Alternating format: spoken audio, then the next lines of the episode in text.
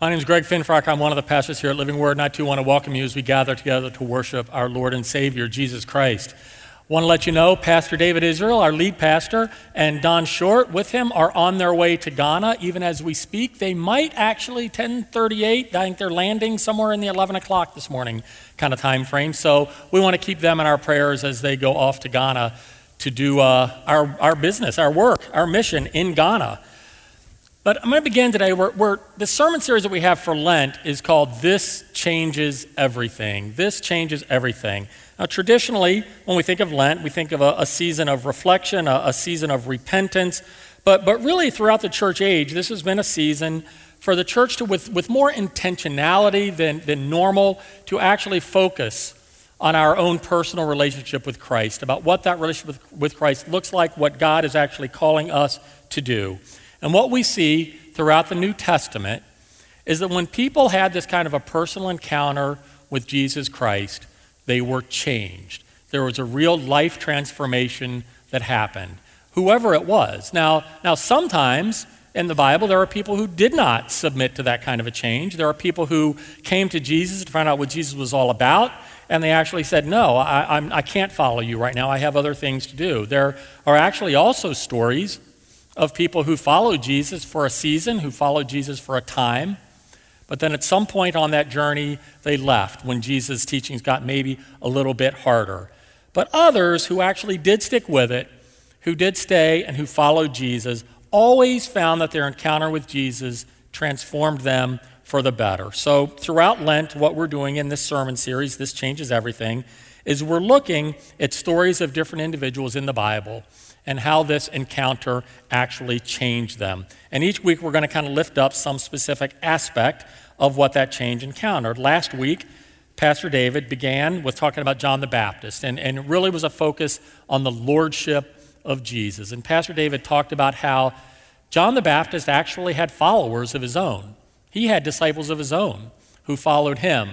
But when he saw Jesus, when he encountered Jesus, he understood that Jesus' mission was more important than his own. And his followers actually left from following John the Baptist and became followers of Jesus. There's even a point in John 3:30 where John the Baptist actually says these words. He says, "He, meaning Jesus, he must become greater, I must become less. He must become greater, I must become less. And this is actually pointing towards what I'm going to be focusing on today, and that is this trait of humility the humility that Christ transforms us into, and how that really plays an important part in our journey. And one of the places that I think we see this transformation very clearly that we may not really have thought about very much is actually in the story of Mary. Mary, the mother of Jesus. Now, most of us, I think, are real familiar with the story of Mary that we have in the Christmas stories. We read it every Christmas, and the story of how the Holy Spirit came upon Mary and, and she was impregnated and became uh, pregnant with the, the child Jesus, and she gave birth to Jesus. That's mostly the story of Mary that we know. But what's really interesting is we read in the beginning of Acts, and Acts is the second part of a two part volume that Luke writes. The first volume is Luke, where the story of, of Christmas that we read every Christmas comes from. But he also wrote Acts, which is part two of his story. And it begins with the 40 days in the aftermath of Jesus' resurrection. The Gospel of Luke ends with Jesus' resurrection.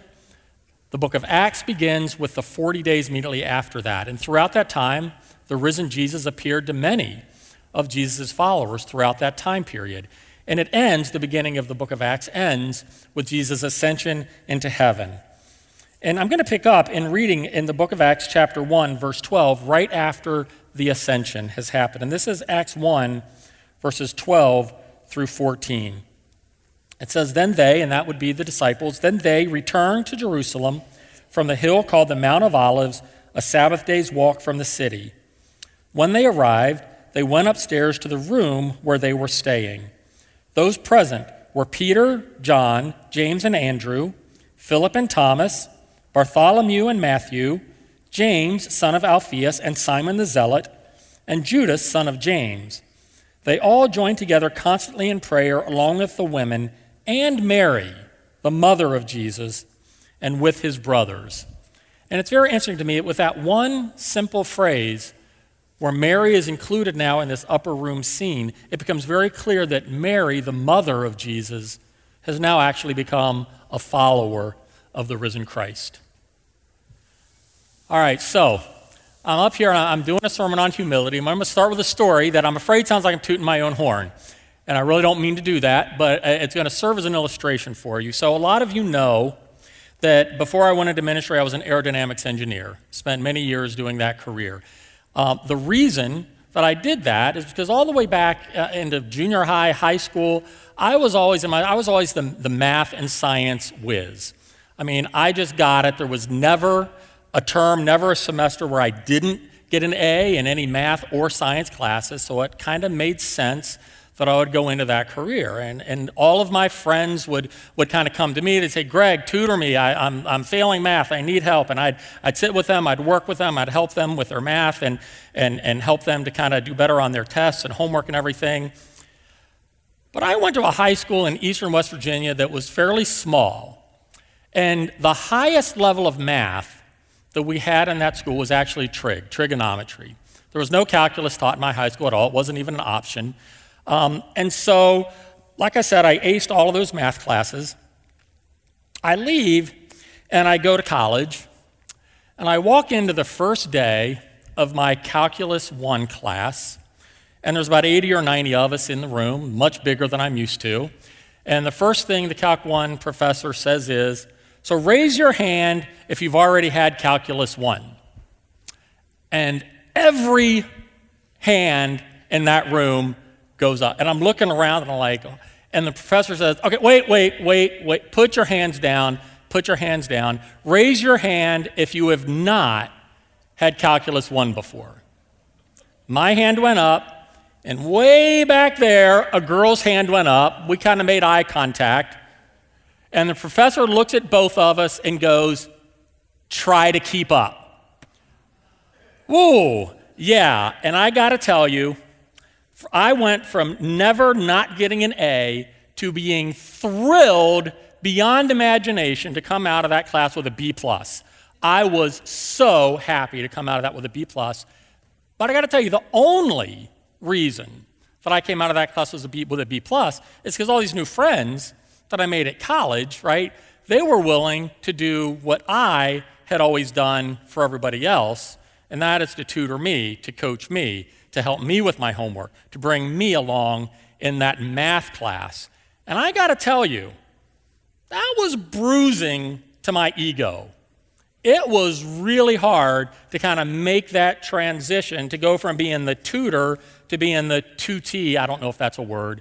I don't think it is. To go from being the tutor to being the one being tutored, I guess is the right way to say that. It was really hard. It really was. But you know what? The reality is, in life, sometimes in our lives, we do. We're in places in our lives where we need to lead because the, we're the ones who need to lead. But sometimes, sometimes we're at a place in our lives where we need to do is take a step back and follow. Sometimes we're actually called to take a step down, right? To go from being a leader to being a follower. And sometimes we're called to take a step up, to go from being a follower to step up into the position of a leader. And so, over the next two weeks, this week and next week, I'm going to be talking about both of these. Because the fact is that the, the transformation in Jesus Christ sometimes entails one of these, and sometimes it actually entails the other. Sometimes Jesus turns followers into leaders, but sometimes Jesus turns leaders into followers.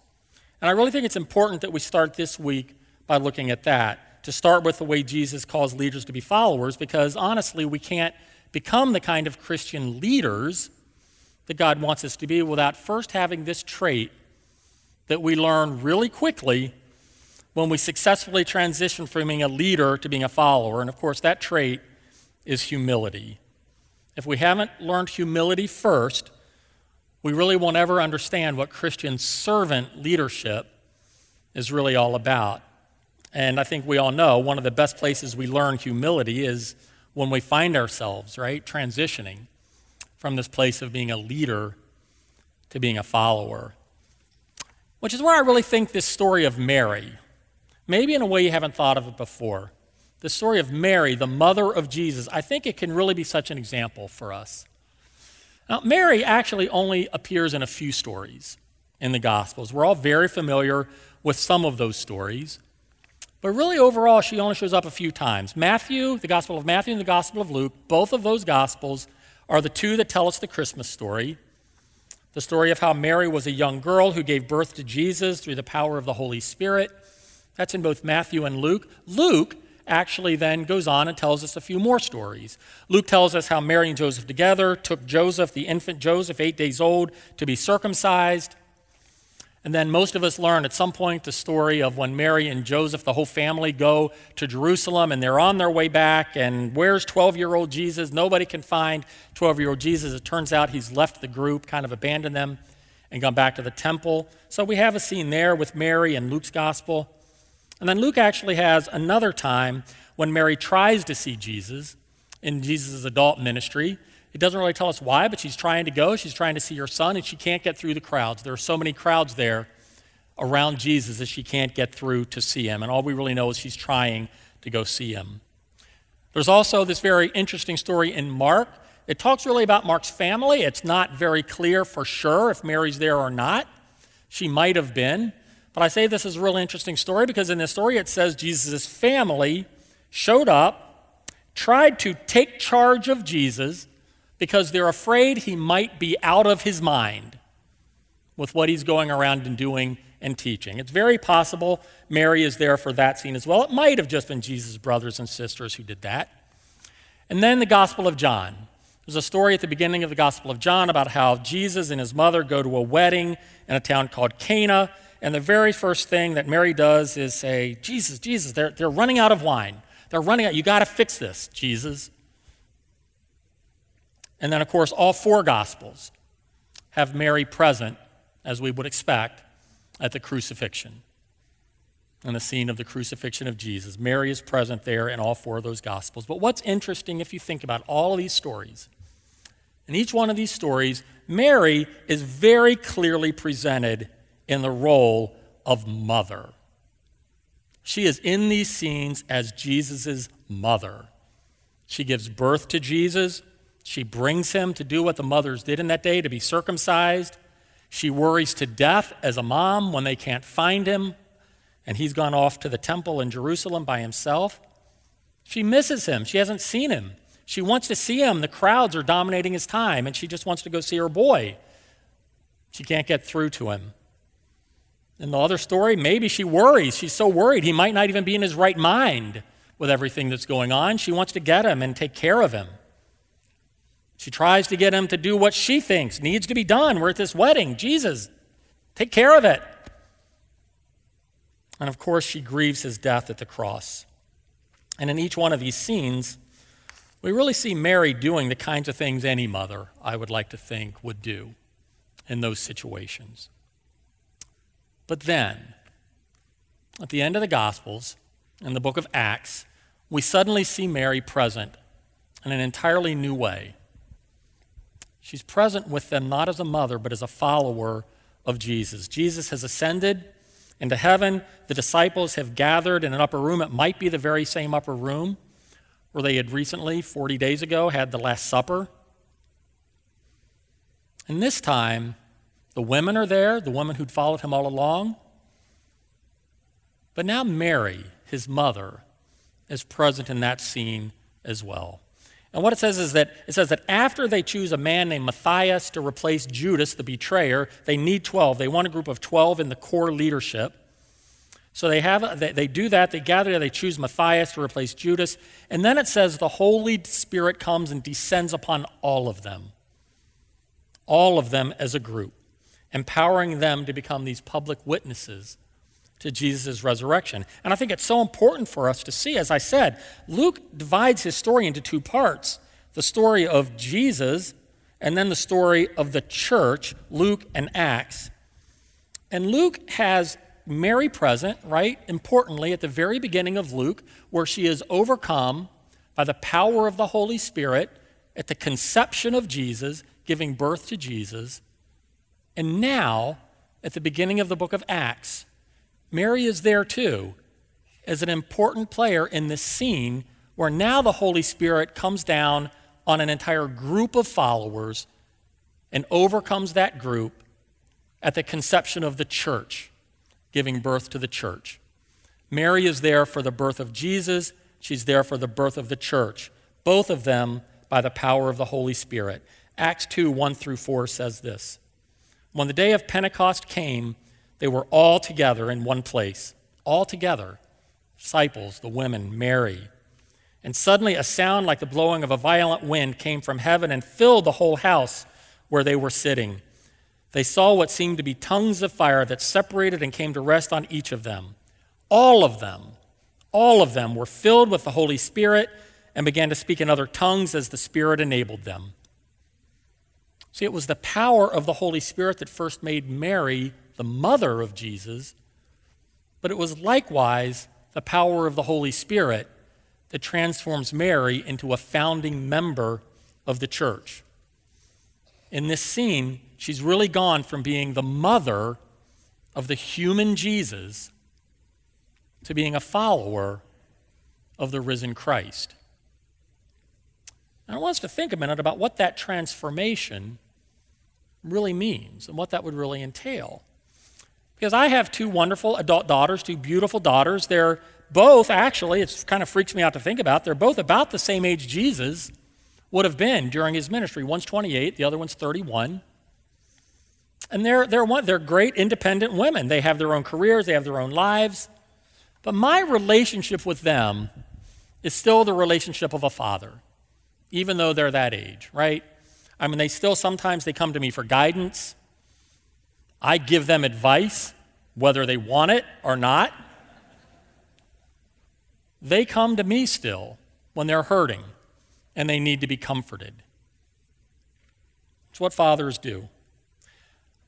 To suddenly live into a reality where those tables were turned, right? Where all of a sudden I would be like, well, I need to go to them for guidance. I need to get advice from them about how I should live my life. When I'm hurting, they're the ones that I would go to to receive comfort.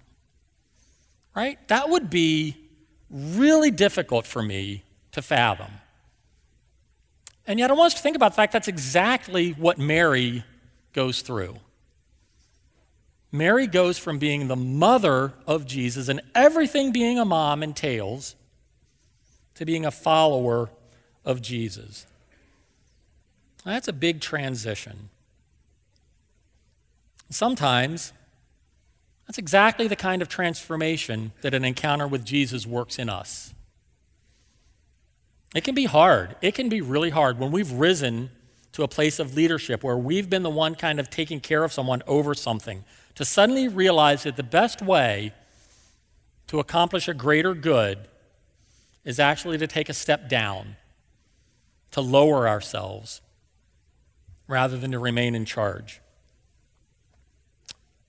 But it's not just Mary, not just Mary who took that kind of a step, Jesus, right?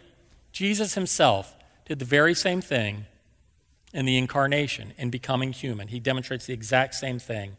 Paul writes about it most beautifully in Philippians chapter 2, 6 through 8.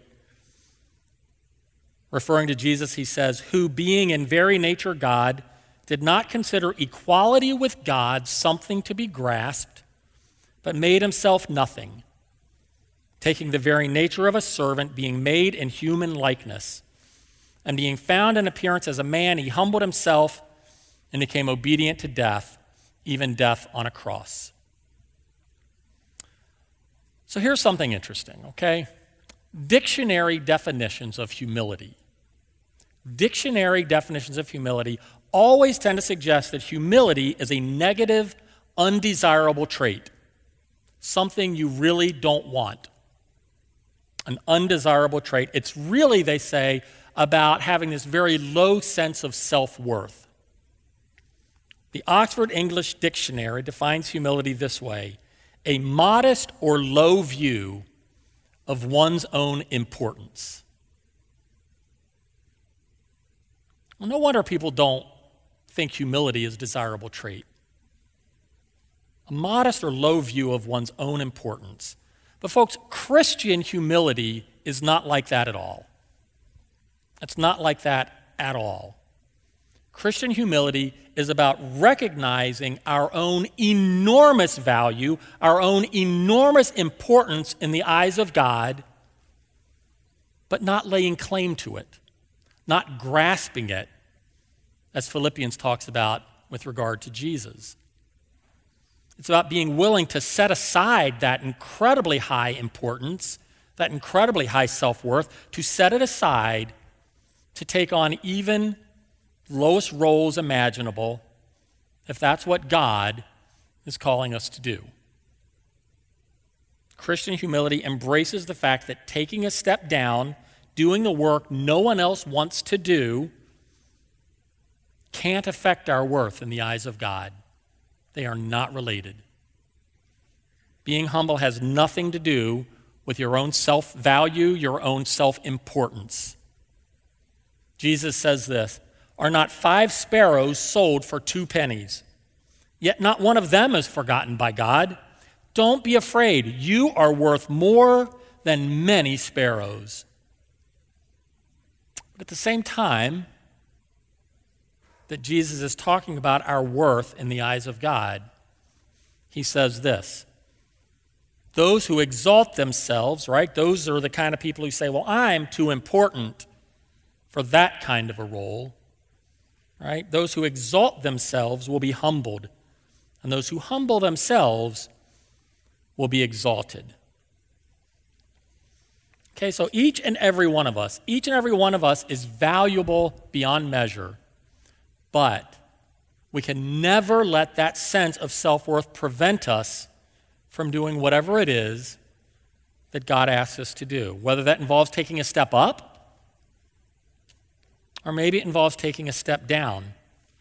The next week, we're going to look at this concept of servant Christian leadership, Christian servant leadership. Because even when Christ calls us to lead, he calls us to do it from a place that begins in humility. But we're human, and it hurts our sense of pride to believe that God might actually be asking me, me, to step aside and let someone else lead and ask me to follow. But sometimes, folks, sometimes that's exactly what God calls us to do. Sometimes our encounter with Christ transforms us in such a way that we really are able to embrace the truth that we might not be the best person for a given job. We need to humbly step out of the position of a leader and into the position of a follower. But that can be hard. So, way back in 1755, a guy named John Wesley, founder of the Methodist movement, he took this prayer and he adapted it. At, this, he had a gathering of people who were gathering to do kind of what we do during Lent, to focus on a recommitment of their lives to Christ. And he takes this prayer and he adapts it, and this prayer captures the spirit of what I've been talking about today this call that Christ places on our lives. And this prayer actually became so popular in the next 25 years after that that he published it in a pamphlet so that it could be distributed even more widely. And it became actually one of Methodism's earliest contributions to the liturgy and, and, uh, of Protestantism in general. It's known as the Wesleyan Covenant Prayer, and it's this very powerful prayer about submission of our whole selves to the Lordship and the will of Christ. So I invite you to hear the words of this prayer. I'm going to read it first so you can hear what these words say and think about them in your own lives. Father, Son, and Holy Spirit, I am no longer my own, but yours. Put me to what you will, rank me with whom you will. Put me to doing, put me to suffering. Let me be employed for you or laid aside for you, exalted for you or brought low for you. Let me be full, let me be empty. Let me have all things. Let me have nothing. I freely and wholeheartedly yield all things to your pleasure and disposal. And now, glorious and blessed God, Father, Son, and Holy Spirit, you are mine and I am yours, so be it. And the covenant now made on earth, let it be ratified in heaven. Amen. So, having heard those words, and hoping you see the relevance to what it is I'm talking about both this week and next week, if that's a prayer you're willing and able to pray, then we're going to go over that prayer. I'm going to read that prayer again, and silently in your seats, I want you to truly consider an honest reflection whether that's a prayer that you're able to make before God. And if so, in your hearts, pray this prayer along with me now. Father, Son, and Holy Spirit, I am no longer my own but yours. Put me to what you will, rank me with whom you will Put me to doing, put me to suffering. Let me be employed for you or laid aside for you, exalted for you or brought low for you. Let me be full, let me be empty. Let me have all things, let me have nothing. I freely and wholeheartedly yield all things to your pleasure and disposal. And now, glorious and blessed God, Father, Son, and Holy Spirit, you are mine and I am yours. So be it and the covenant now made on earth, let it be ratified in heaven. Amen. So I'm convinced that Mary, Jesus' mother, understood and believed the spirit of this prayer 2,000 years before it was written. Mary submitted herself to go from being a mother to Jesus to being a follower after 33 years of relating to him as mother. John the Baptist, I talked about, he understood what it meant to become less so that Jesus could become more. And he demonstrated that willingness. And Jesus, right? Jesus laid aside his divinity, taking the form of a human, a human servant who would even go to the cross. The examples are all there for us to see. And so, uh, my prayer is that our own encounters with Christ this Lenten season will transform us too, as we all learn to live into that spirit of humility. Amen and amen.